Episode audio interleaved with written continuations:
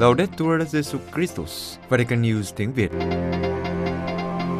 Vatican News tiếng Việt xin kính chào quý thính giả. Chúng tôi xin gửi đến quý vị chương trình của Radio Vatican hôm nay, Chủ nhật ngày 2 tháng 5 gồm có Trước hết là bản tin, kế đến là lá thư Vatican. và cuối cùng là một bước từng bước truyện ngắn công giáo.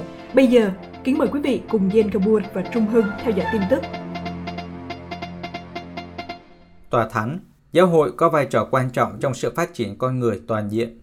Roma Phát biểu tại buổi khai mạc Đại hội Quốc gia lần thứ 69 của Liên đoàn Đại học Công giáo Ý với chủ đề Kỷ nguyên 4.0, trường đại học, giáo hội và xã hội đối phó với đại dịch. Đức Tổng giám mục Vincenzo Paglia, Chủ tịch Hành lâm viện Tòa Thánh về sự sống nhấn mạnh rằng suy tư của giáo hội có một vai trò quan trọng cho sự phát triển con người toàn diện. Sự phát triển đích thực của con người không có nghĩa là chỉ về sự tiến bộ về mặt kinh tế và số lượng, nhưng còn phải là sự phát triển toàn diện một cách hiệu quả. Đức Tổng giám mục nhận xét và nói tiếp, và nếu sự đóng góp của tri thức khoa học kỹ thuật là điều thiết yếu, thì đóng góp này phải phù hợp với các quan điểm khác. Trong đó, giáo hội có một vai trò quan trọng, đặc biệt trong lĩnh vực thần học và đạo đức, để hướng dẫn việc nghiên cứu, tiến bộ và sử dụng các công nghệ mới, bao gồm cả trí tuệ nhân tạo dưới nhiều hình thức, hướng tới lợi ích và phẩm giá của con người. Trong bài phát biểu, Chủ tịch Hà Lâm Viện Tòa Thánh về sự sống không quên cảnh báo về một thứ cam dỗ nhắm vào việc loại bỏ mọi sự yếu kém bằng cách theo đuổi một hình thức toàn vẹn và vĩnh viễn về sự hoàn thiện. Trái lại, điều quan trọng là phải nhận ra sự bất toàn nền tảng của chính sự hiện hữu và vì thế cần một sự hòa giải. Trong lĩnh vực này, Đức Tổng giám mục Vincenzo Paglia cho rằng thần học được hiểu như là kiến thức của kinh nghiệm đức tin Kitô sẽ có thể có một vai trò quan trọng để trong các cuộc thảo luận công khai, thần học có thể đưa ra một suy tư, tránh cầu bằng các tiêu chí hoạt động và chức năng. Đề cập cụ thể đến trí tuệ nhân tạo, Chủ tịch Hà Lâm Viện Tòa Thánh về sự sống đã nhắc lại, lời kêu gọi đạo đức trí tuệ nhân tạo được ký tại Roma, được trình bày công khai vào ngày 28 tháng 2 năm 2020 với mục đích liên kết giữa công nghệ, nhân loại học và đạo đức. Đây là một cam kết được ký bởi Chủ tịch công ty Microsoft, ông Branford Lee Smith, Phó Giám đốc điều hành công ty IBM, ông John Kelly Tree, Tổng Giám đốc Tổ chức Lương nông Thế giới, ông Ku Dongju và Bộ trưởng Ý về đổi mới công nghệ và số hóa, bà Paola Pisano, trước sự chứng kiến của Chủ tịch Nghị viện châu Âu David Sassoli bằng một hình thức đảm nhận trách nhiệm chung. Cuộc sống thầm lặng của các tín hữu ở Somali Somalia, 30 năm phải sống trong điều kiện của một đất nước bị chia rẽ, cộng đoàn Kitô nhỏ bé ở Somalia đang trải qua muôn ngàn khó khăn nhưng vẫn tiếp tục trung thành với đức tin đã lãnh nhận. Trên đây là nhận định của Đức cha Giorgio Bertin, giám mục Djibouti, giám quản tông tòa Mogadiscio. Đức cha là người biết rõ điều kiện sống của các Kitô hữu cũng như tình hình kinh tế và chính trị của đất nước rừng Phi Châu. Cộng đoàn Công giáo Somali rất nhỏ, cả nước chỉ có khoảng vài chục Kitô hữu sống đức tin âm thầm. Trong số này, tính cả các tín hữu là thành viên của các tổ chức quốc tế và lực lượng quân sự đang hiện diện trong khu vực. Đức cha Bertin cho biết, người Somali luôn bày tỏ Hồi giáo khoan dung. Họ luôn cởi mở trong việc đối thoại và không bao giờ có sự căng thẳng với các Kitô hữu. Người Somali chưa bao giờ chống lại Kitô giáo. Trước đây, họ nhìn các Kitô hữu một cách thiện cảm. Nhưng từ khi Sia Pere sụp đổ, cùng với sự ra đời của một chủ nghĩa Hồi giáo tìm cách tái xây dựng xã hội xuất phát từ luật Hồi giáo, các Kitô hữu dần dần bị gạt ra bên lề. Mặc dù hiện nay các chính trị gia không thù ghét giáo hội, nhưng họ có khuynh hướng không bảo đảm không gian cho các Kitô hữu bởi vì sợ bị buộc tội ủng hộ thập tự chinh. Người công giáo hiện diện trong khu vực qua Caritas Somali hoạt động trên bình diện xã hội bằng cách giúp người dân gặp khó khăn, đặc biệt những nhóm người dễ bị tổn thương như phụ nữ và trẻ em. Hoạt động ở Somali không đơn giản, tình hình chính trị rất phức tạp. Theo giám mục Djibouti, chính quyền đang tìm cách tái khẳng định quyền lực và phải đối phó với các đảng phái. Tình hình này làm cho đất nước bị bất ổn. Tình hình chính trị của Somali bị ảnh hưởng bởi lợi ích của các nước thứ ba, các tác nhân khu vực và quốc tế, và hậu quả là thường dân phải gánh chịu bất ổn này. Đức cha Bertin kết luận, trong tình hình phức tạp của chính trị, mọi người phải đối mặt với chủ nghĩa Hồi giáo cực đoan Al-Sabas. Họ hiện diện trên lãnh thổ Trung Nam, Somali và cả ở các thành phố lớn. Ngoài Al-Sabas, còn có sự hiện diện của các nhóm theo trào lưu Hồi giáo. Các nhóm này, ngoài việc áp đặt một tầm nhìn hoàn toàn về Hồi giáo, còn gieo rắc hận thù và khủng bố trong lãnh thổ. 30 năm sau khi chế độ Siad Barre sụp đổ, bối cảnh rất khó khăn. Có những thể chế yếu kém, đôi khi vắng mặt và thường xuyên xung đột. Đất nước cần một chương trình xây dựng nhà nước có khả năng cung cấp cho công dân những dịch vụ cơ bản. Những điều vô lý là trong các vùng do Al-Shabaab kiểm soát, lực lượng dân quân lại liên kết với tổ chức khủng bố Al-Qaeda làm hạn chế mọi hình thức tự do. Giáo hội Canada kêu gọi tôn trọng và hợp tác với người bản địa. Ottawa Hội đồng Giám mục Canada kêu gọi các chính trị gia làm việc siêng năng và trong sự tham vấn và liên đới với các dân tộc bản địa tại Canada để đảm bảo sự bao gồm cần thiết và kịp thời về tuyên bố của Liên Hợp Quốc về quyền của người bản địa vào luật quốc gia và nhờ đó đóng góp vào các mối quan hệ công bằng và tôn trọng trong đất nước. Vào ngày 3 tháng 12 năm 2020, chính phủ Canada đã đệ trình dự luật C-15 liên quan đến tuyên bố của Liên Hiệp Quốc về quyền của người bản địa. Nếu được thông qua, dự luật sẽ khẳng định tuyên bố về quyền của người bản địa là một công cụ nhân quyền quốc tế được áp dụng trong luật pháp Canada. Điều này sẽ thể hiện một sự phát triển mạnh mẽ cho quyền của người bản địa ở nước này. Dự luật C-15 hiện đang được nghị viện xem xét và vì lý do này, Hội đồng Giám mục đã tuyên bố kêu gọi các chính trị gia tham vấn với người bản địa trong việc thảo luận đưa tuyên bố của Liên Hiệp Quốc về quyền của người bản địa vào luật quốc gia. Về phần mình, Hội đồng Giám mục cam kết thực hiện các bước quan trọng với người dân và cộng đồng bản địa, nhằm hướng tới một tương lai tôn trọng và hợp tác đầy đủ hơn. Hội đồng Giám mục cũng nhắc lại rằng vào năm 2016, cùng với các tu sĩ và giáo dân của đất nước, các giám mục đã đưa ra một tuyên bố công khai ủng hộ việc áp dụng quyền của người bản địa. Điều vẫn tiếp tục được hiểu là một công cụ chính để hòa giải và củng cố quan hệ giữa người bản địa và các thành phần khác ở Canada. Do đó, việc tiếp nhận nó trong luật pháp quốc gia là một bước tiến quan trọng và cơ bản trên con đường này. Vì lý do đó, Giáo hội công khai tiếp tục ủng hộ ý định của chính phủ Canada trong việc ban hành luật thực hiện tuyên bố về quyền của người bản địa trong khuôn khổ luật pháp quốc gia. Tuyên bố về quyền của người bản địa đã được Đại hội đồng Liên Hiệp Quốc thông qua trong kỳ họp thứ 62 tổ chức tại New York vào ngày 13 tháng 9 năm 2007. Cụ thể, văn kiện thiết lập các quyền cá nhân và tập thể của người bản địa, bao gồm quyền không bị trục xuất khỏi lãnh thổ của họ và được hưởng các tài nguyên thiên nhiên ở đó. Các quyền khác liên quan đến văn hóa, bản sắc, ngôn ngữ, công việc, sức khỏe và giáo dục. Ngoài ra, trọng tâm là cấm phân biệt đối xử với người bản địa và thúc đẩy sự tham gia đầy đủ và hiệu quả của họ vào tất cả các vấn đề liên quan đến họ. Quý vị vừa theo dõi bản tin ngày 2 tháng 5 của Vatican News tiếng Việt. Vatican News tiếng Việt Chuyên mục Lá thư Vatican Thách đố giáo hội và xã hội Nam Sudan đang phải đương đầu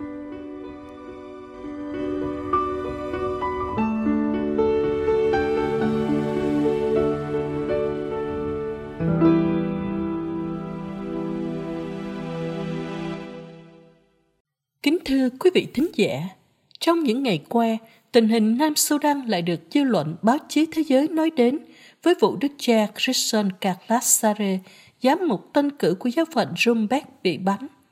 Và đáng nói hơn nữa là trong số những người can dự vào vụ này, có ba linh mục giữ những chức vụ quan trọng trong giáo phận. Những chi tiết đó cho thấy giáo hội cũng như xã hội Nam Sudan tiếp tục đứng trước những thách đố lớn cần vượt qua, nhất là sự xung đột bộ tộc. Thực vậy, việc bổ nhiệm cha Christian Calassare làm giám mục giáo phận Rumbek là một điều khác thường. Mãi 10 năm sau khi giáo phận Rumbek chống tòa, tòa thánh mới bổ nhiệm được một chủ tranh mới cho giáo phận, và đó không phải là một giám mục bản xứ như tại sáu giáo phận khác. Giáo phận Rumbek có 200.000 tín hữu công giáo trên tổng số 1 triệu 800.000 dân cư, đa số thuộc bộ tộc Dinka, cũng là bộ tộc chiếm đa số tại Nam Sudan. Và tại Rumbek chỉ có 13 giáo sứ, 170 nhà thờ, 11 linh mục giáo phận và 20 linh mục dòng, 40 nữ tu. Tại miền này có 800.000 tín hữu tinh lành và anh giáo. Đức cha Carlos Sare, 43 tuổi, người Ý, thuộc dòng Thánh Componi, được Đức Thánh Cha bổ nhiệm làm giám mục giáo phận Rumbek hôm 8 tháng 3 vừa qua và dự kiến sẽ thụ phong giám mục vào ngày 23 tháng 5 tới đây. Giáo phận này bị trống tòa từ năm 2011 sau khi đức cha thừa sai Cesare Massolari qua đời đột ngột. Cách đây hơn hai tuần, ngày 16 tháng 4, dân chúng đã đón tiếp đức cha Carlassare, nhưng có lẽ cũng có những người không chấp nhận một giám mục trẻ từ nơi xa tới và đã từng làm việc 15 năm với một sắc dân khác là bộ tộc Nue. Cha Andrea Osman thuộc giáo phận Rumbeck, ngủ gần phòng của đức cha kể lại. Đêm 27 tháng 4, có hai tên mang vũ khí tới. Cha ra gặp và hỏi họ, nhưng cha bị họ bắn dọa và yêu cầu tránh sang một bên. Rồi họ vào phòng đức cha và yêu cầu phải đi theo họ. Trước sự từ chối của đức cha, họ bắn bốn phát đạn vào hai chân của ngài trước khi tẩu thoát.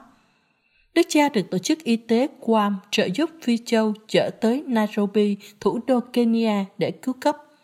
Rất may, bốn phát đạn không trúng vào xương ống chân hoặc thần kinh, nhưng ngài bị mất nhiều máu. Hãng tin công giáo Achi Phi Châu cho biết một trong hai kẻ bắn đức cha đã làm rơi điện thoại di động và đức cha ngã trên điện thoại ấy. Các nhân viên an ninh điều tra đã dựa vào đó và truy tầm những kẻ dính líu trong vụ này. Nhà chức trách điều tra đã bắt giữ 12 nghi can có dính líu tới vụ bắn đức cha, trong đó có ba linh mục, đứng đầu là cha John Martian, điều hợp viên của giáo phận Rumbeck. Tại bệnh viện, Đức cha đã liên lạc với thân nhân và các bề trên dòng thánh Comoni ở Ý và nói rằng Xin hãy cầu nguyện nhiều, không phải cho tôi, nhưng cho dân chúng tại Rumbek là những người chịu đau khổ nhiều hơn tôi. Rồi trong cuộc phỏng vấn ngắn bằng điện thoại dành cho báo Người đưa tin chiều ở Ý, số ra ngày 28 tháng 4, Đức cha kể lại. Lúc đó tôi chắc chắn là sẽ bị giết. Tôi chỉ nghĩ, Amen, tôi sẵn sàng. Đức cha cũng nói rằng tôi là một người Ý, Nam Sudan, bị cùng bạo lực như các nạn nhân khác từ những thập niên qua. Nếu họ muốn ham dọa tôi thì họ đã được hậu quả ngược lại. Tuyên bố trong cùng ngày 28 tháng 4 với đài truyền hình TV2000 của Hội đồng Giám mục Ý, Đức cha Carlos Sare cho biết, Ngài sẽ tiếp tục công việc thừa sai như cho đến nay và tha thứ cho những kẻ gây hại cho Ngài. Đức cha nói, Sứ điệp tha thứ là điều duy nhất trong tình trạng này có thể mang lại công lý đích thực. Người ta luôn tìm kiếm chân lý, nhưng luôn quên lòng thương xót. Trong lúc này, chúng ta hy vọng sự thật sẽ được làm sáng tỏ để những biến cố như thế này sẽ không bao giờ xảy ra nữa. Chúng ta biết rằng từ sự tha thứ có thể nảy sinh một sự biến đổi. Đức cha Carlos Sare cũng nói rằng Tôi kêu gọi chính phủ và cộng đoàn giáo phận cũng như mọi người dân tại Rumbek hãy tha thứ. Tha thứ cho những người đã phạm những hành động như thế.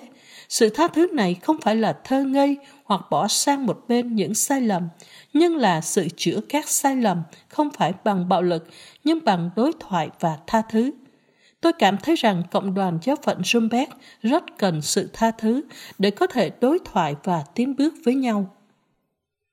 Những chi tiết quanh vụ đã thương Đức Tân Giám mục Rumbek gợi lại biến cố diệt chủng kéo dài 100 ngày hồi năm 1994 tại Rwanda với cuộc xung đột giữa bộ tộc Hutu và Tutsi. Người Tutsi thiểu số nhưng nắm giữ quân đội và các chức vụ quan trọng, trong khi người Hutu đông nhưng bị trị. Sau khi tổng thống người Hutu bị bắn chết, người Hutu đã bùng lên và lùng giết người Tutsi tạo nên cuộc thảm sát toàn quốc làm cho 800.000 người chết, trong đó có bốn giám mục và hàng trăm linh mục người Tutsi bị giết. Tham gia vào cuộc diệt chủng ấy có cả các linh mục. Trong cuộc tiếp kiến Tổng thống Kagame của Rwanda ngày 20 tháng 3 năm 2017, Đức Thánh Cha Francisco đã xin Chúa tha thứ vì có những linh mục công giáo đã can dự vào cuộc diệt chủng thảm khốc đó tại nước này. Thách đố mà giáo hội công giáo tại Nam Sudan phải đương đầu cần được hiểu trong bối cảnh xung đột bộ tộc đang tàn phá Nam Sudan. Quốc gia này được khai sinh sau cuộc chiến dài 22 năm từ năm 1983 đến 2005 giữa chính quyền Sudan ở miền Bắc theo đuổi chính sách Hồi giáo hóa và Ả Rập hóa cả miền Nam, gồm đa số dân theo Kitô giáo và đạo thờ vật linh và chống lại chủ trương của chính quyền trung ương. Cuộc trưng cầu dân ý sau đó đã đưa tới việc chính thức thành lập nước Nam Sudan từ ngày 9 tháng 7 năm 2011 với dân cư là 11 triệu người. Nhưng chỉ gần 2 năm sau đó, tháng 12 năm 2013, xảy ra nội chiến giữa phe của Tổng thống Salva Kiir thuộc bộ tộc Dinka và phe của Phó Tổng thống Machar thuộc bộ tộc Nue, không kể nhiều nhóm bộ tộc khác.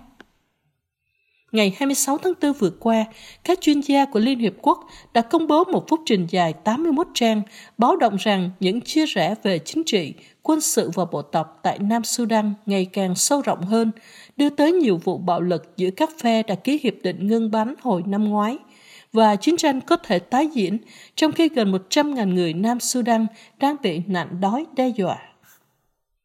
Phúc Trình cho biết, bước tiến chậm chạp trong cuộc cải tổ của chính phủ do Tổng thống Salva Kiir điều khiển và tranh luận từ hơn một năm nay về chính trị và những bất đồng về cách thức thi hành Hiệp định ngưng bắn ký hồi tháng 2 năm ngoái và Hiệp định Hòa bình ký năm 2018 đã dẫn tới những tương quan rạn nứt giữa Tổng thống Salva Kiir và đệ nhất Phó Tổng thống Riek Machar. Các tin mật từ phe tổng thống kia cho biết những chia rẽ vừa nói liên quan đến sự phân chia các chức vị trong chính phủ. Tiếp đến là toan tính của Tổng thống lèo lái những căng thẳng nội bộ giữa những người ủng hộ ông đã không thành công và kết quả là đã xảy ra những đụng độ về an ninh ở ngoài thủ đô.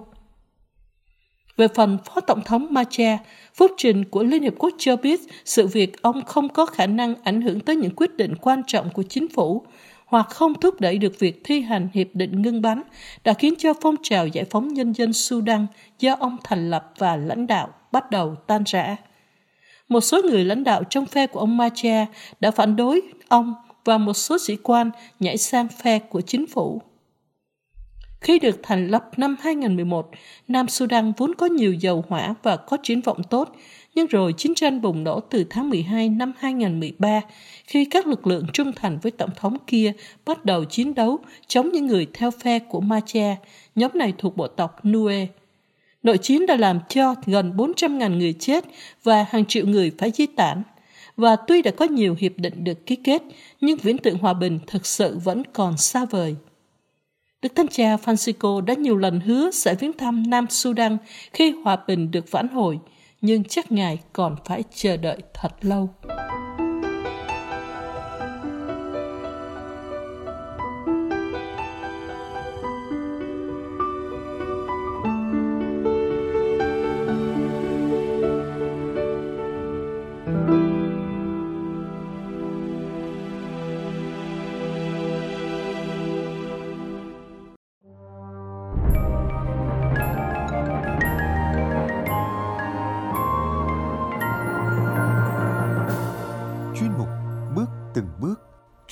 Đạo của Vatican News tiếng Việt.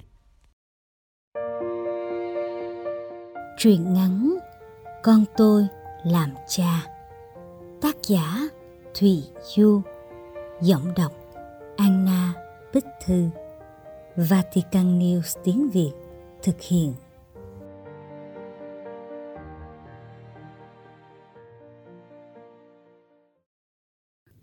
Con muốn làm cha. Thằng mắc dịch, mới mười mấy tuổi đầu, vợ con đâu mà đòi làm cha.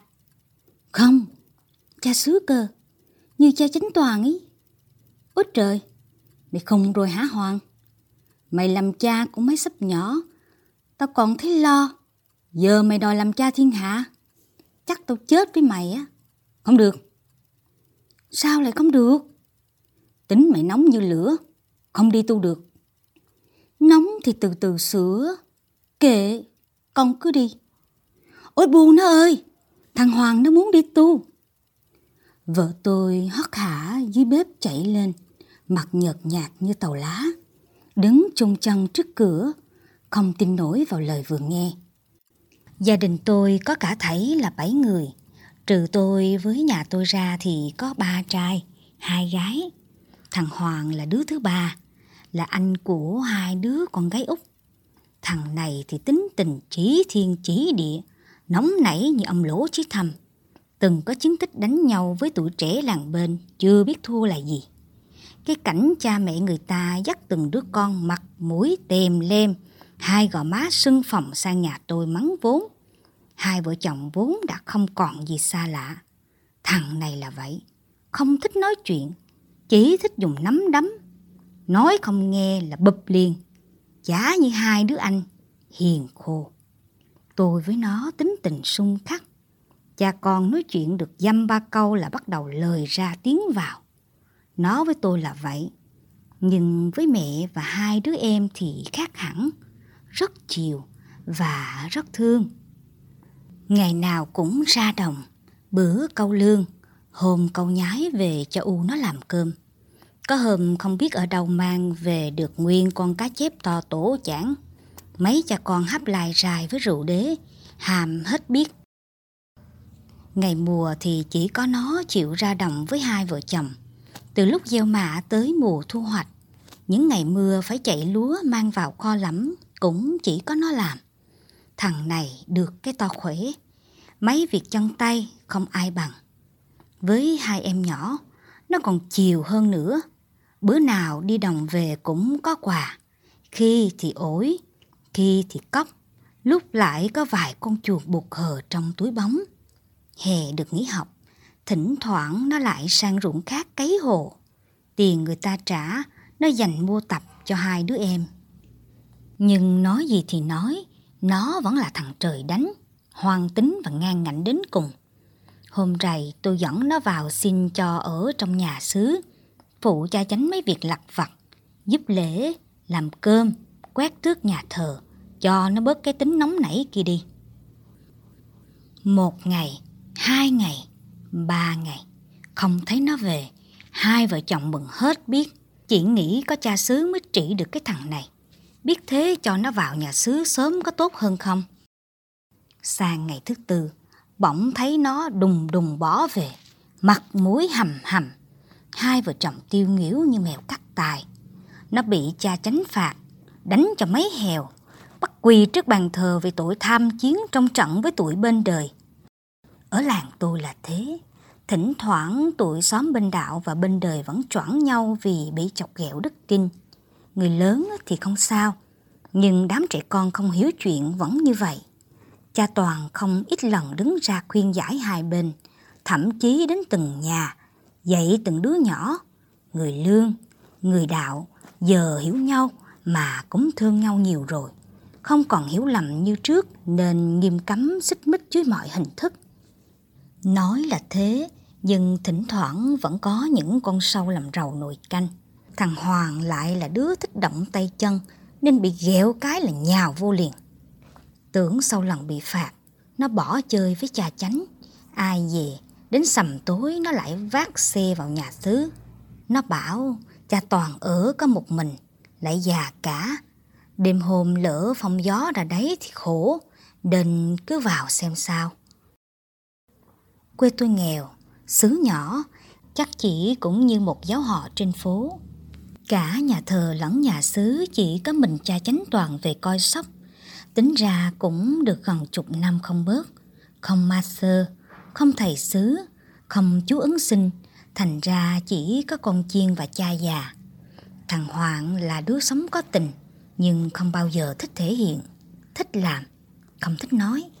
Nó thương cha chánh nhưng cũng giận cha, do vừa bị bắt tội vì nó muốn bảo vệ đức tin Nhẽ ra nó phải được tung hô như một thánh tử đạo. Đằng này, nó ở được với cha chánh toàn hơn một năm thì đòi đi tu. Người ta bảo gần mực thì đen, gần đèn thì rạng. Biết là ở với cha thì đúng là nó có đỡ hơn trước thật. Nhưng trong mắt tôi, nó tối quá thành ra giờ có chiếu đèn pha vào mặt, tôi thấy nó cũng chẳng khá hơn. Vẫn là đứa ngang tàn và khó bảo thôi. Việc nó muốn thành cha, với vợ chồng tôi mà nói thì đó là một sự đả kích không gì lớn bằng. Không thể tin được ấy thế mà nó đi thật. Ngày nó vào nhập học trúng viện, bù nó khóc lên khóc xuống. Thấy bà ấy khóc quá, tôi không dám cho theo cùng. Lỡ lên trên ấy mà cứ gào ra như thế thì mất mặt với các cha lắm. Thằng Hoàng cũng đồng ý. Hai cha con tay sách nách mang, bắt xe buýt lên thành phố. xây dựng ngay trước cổng chủng viện. Chủng viện Hoa Thanh nằm ngay trung tâm.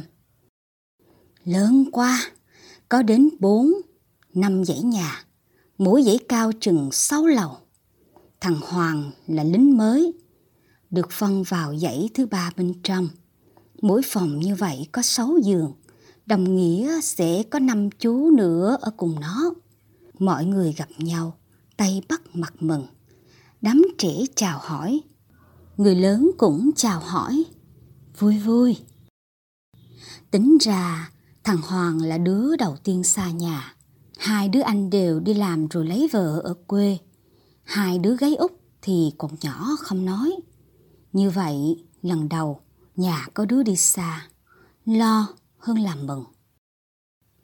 Các gia đình bị bắt ở lại dùng cơm trưa với các cha rồi mới cho về.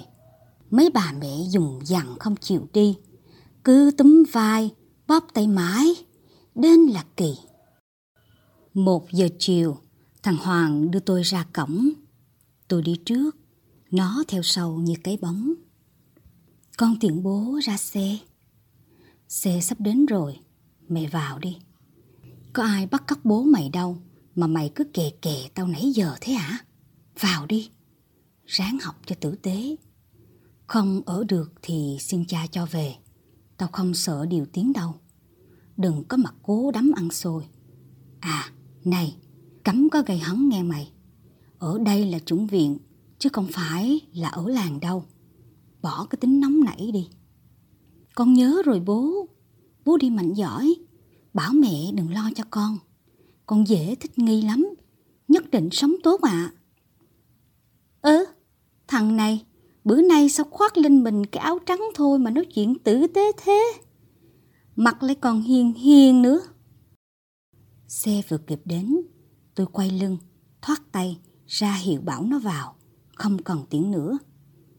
Quái lạ thật, trời đang nắng sao mưa nhanh thế này, nước ở đâu, rơi cả lên gò má. Nó đi được một tháng, hai tháng, ba tháng, vẫn không thấy đánh tiếng về.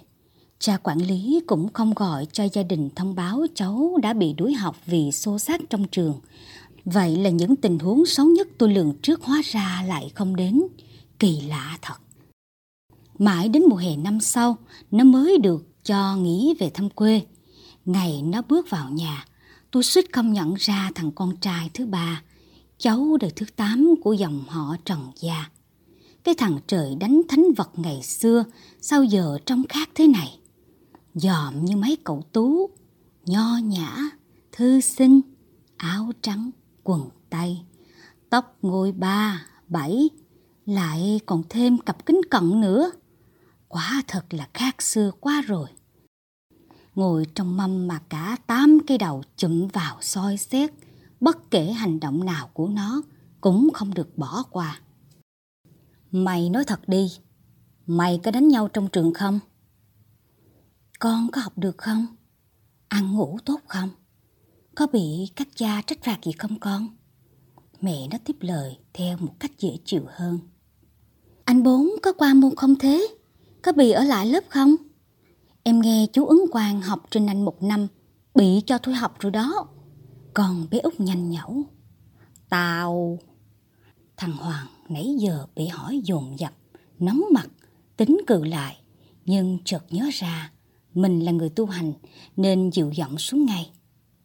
Con không đánh ai hết, cũng không bị ai trách phạt gì cả. Và nhất là anh không bị ở lại lớp, nghe chưa Út Thụy? Nó dằn mặt con nhỏ bằng hai hàm răng khiết chặt rồi nói tiếp. Ăn ngon, ngủ tốt, nói chung là vẫn đi tu tiếp được. Cả nhà an tâm. Đến lúc này, mọi người mới dịu giọng xuống một chút và bắt đầu chính thức dùng bữa. Ai nấy lại bắt đầu trò chuyện vui vẻ như được mùa. Mẹ nó ăn một miếng lại gấp cho nó một miếng. Hai đứa út gấp thịt ăn nhoay nhoáy. Thỉnh thoảng lại liếc trộm anh trai đầy vẻ nghi kỵ vì không hiểu sao đến giờ mà anh bốn của chúng vẫn chưa bị đuổi học. Nó tù sang sang năm thứ ba thì vào đại chúng viện, được mặc áo trùng thâm và tất nhiên được gọi là thầy. Năm bộ lớn và chứng chạc hơn hẳn. Nhưng con tôi để ra tôi biết cái tính nóng bỏng của nó thì có chết. Không hết chỉ là nó đang cố kìm lại. Tôi chỉ thắc mắc là sức mạnh nào khiến nó có thể kìm giữ lâu đến như thế. Rốt cuộc thì chỉ có Chúa Trời mới biến đổi được nó mà thôi. Dĩ nhiên, thỉnh thoảng tôi vẫn nghe qua những câu chuyện đại loại. Đám trò đi học đạo sợ thầy Hoàng một phép, hay thầy Hoàng vừa mới cóc cho một đám nhóc lanh chanh đòi đánh nhau với tụi bên đời phải khóc thét. Nhưng cũng có những tin như thầy sứ Hoàng chơi banh hết sảy, gọi bà bán da u vào rồi kêu cả thảy học trò ra ăn mệt nghỉ mới thôi. Ôi, như vậy thì đúng là đỡ lắm so với hồi nó còn lông bông ở nhà. Chúa lòng lạnh. Thời gian trôi qua nhanh hơn tôi tưởng. Nó tu đến nay cũng đã tròn một giáp. Nó đánh tin báo ngày mai sẽ về thăm quê. Còn Út vẫn là đứa nhanh nhẩu, đi báo tin cho cả làng biết, không chừa một ai. Mai nó mới về, mà tối nay người trong xóm đạo đã đến đầy trong nhà ngoài sân. Người ta tay bắt mặt mừng, gọi hai vợ chồng tôi là ông bà cố. Nghe sao sườn sượng. Và tất nhiên, đứa con trai thứ ba, cháu đời thứ tám dòng họ Trần Gia, được kêu bằng cha. Nó đủ chức linh mục, được ba ngày rồi. Mai về dân lễ mở tay ở quê nhà. Đã lâu lắm xứ tôi mới có người lên cha. Lần này như nắng hạn gặp mưa nên người trong xóm vui thay cho nó. Ngày nó về, chưa kịp vào nhà uống nổi ngụm nước, đã vội vã chạy qua nhà xứ chuẩn bị cho thánh lễ đầu tiên. Nó run, run lắm. Đứng trên gian cung thánh giảng lễ mà hai tay không thể để yên nổi một chỗ quá ba giây. Nó run ở trên. Cha nó ở dưới cũng như trúng sốt rét. Dự lễ của con trai mà không thể tập trung nổi, cứ hết ngắm con, lại nghe ngóng xem xung quanh người ta bàn tán gì về nó. Chắc xong lễ phải qua xin nó giải cho cái tội chia lòng chia trí quá. Buổi lễ kết thúc trong sự cố gắng được ghi nhận của ông cha con còn non nớt và tấm lòng thông cảm của quý anh em gần xa. Lễ qua thì cổ đến, lễ có thể còn thiếu sót, nhưng cổ bàn thì không được sai. Nó đi khắp các bàn cảm ơn, mỗi lần cảm ơn lại một trăm phần trăm. Đấy là lục bất thành văn của người nhà quê tụi tôi. Ly cạn nhưng tình đầy. Tiệc dự định chỉ chốt đến chiều để khách xa còn về thành phố, nhưng không hiểu dây cà ra dây muốn thế nào mà cha lớn, cha bé, con lớn, con nhỏ mãi đến tối mịt mới dứt tiệc ra xe. Thằng nhỏ nằm sập một đống trong nhà. Gọi mấy cũng không dậy. Phải kêu mấy đứa thanh niên khiêng lên giường. Người ra về hết. Nhà đóng cửa. Mãi đến lúc này, hai vợ chồng mới có cơ hội nhìn giáp mặt con trai. Nó ngủ chẳng hay trời đất, mặt đỏ như quả cà, chắc là hậu quả của trận rượu đãi khách. Tôi buộc miệng. Thằng này, vẫn cái tính vui là hết mình không màng gì sắc. Rượu nó ngấm cho thì đố mai dậy được. Cái ông này hay thật. Con nó lên cha rồi mà cứ thằng này, thằng nọ. Người ngoài nghe được thì sao? Bà bu trong mày, nổi quạo. Ờ, hóa ra cái thằng trời đánh không trừ ngày xưa giờ đã thành một ông cha xứ đỉnh đạt, đường hoàng.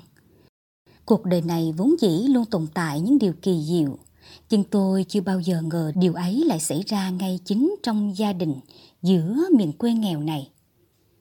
Ông cha con của tôi ơi, giờ phải xưng hô khác với con rồi. Từ mai, lúc tỉnh dậy, đừng giật mình khi nghe cha gọi con là cha. Con nhé.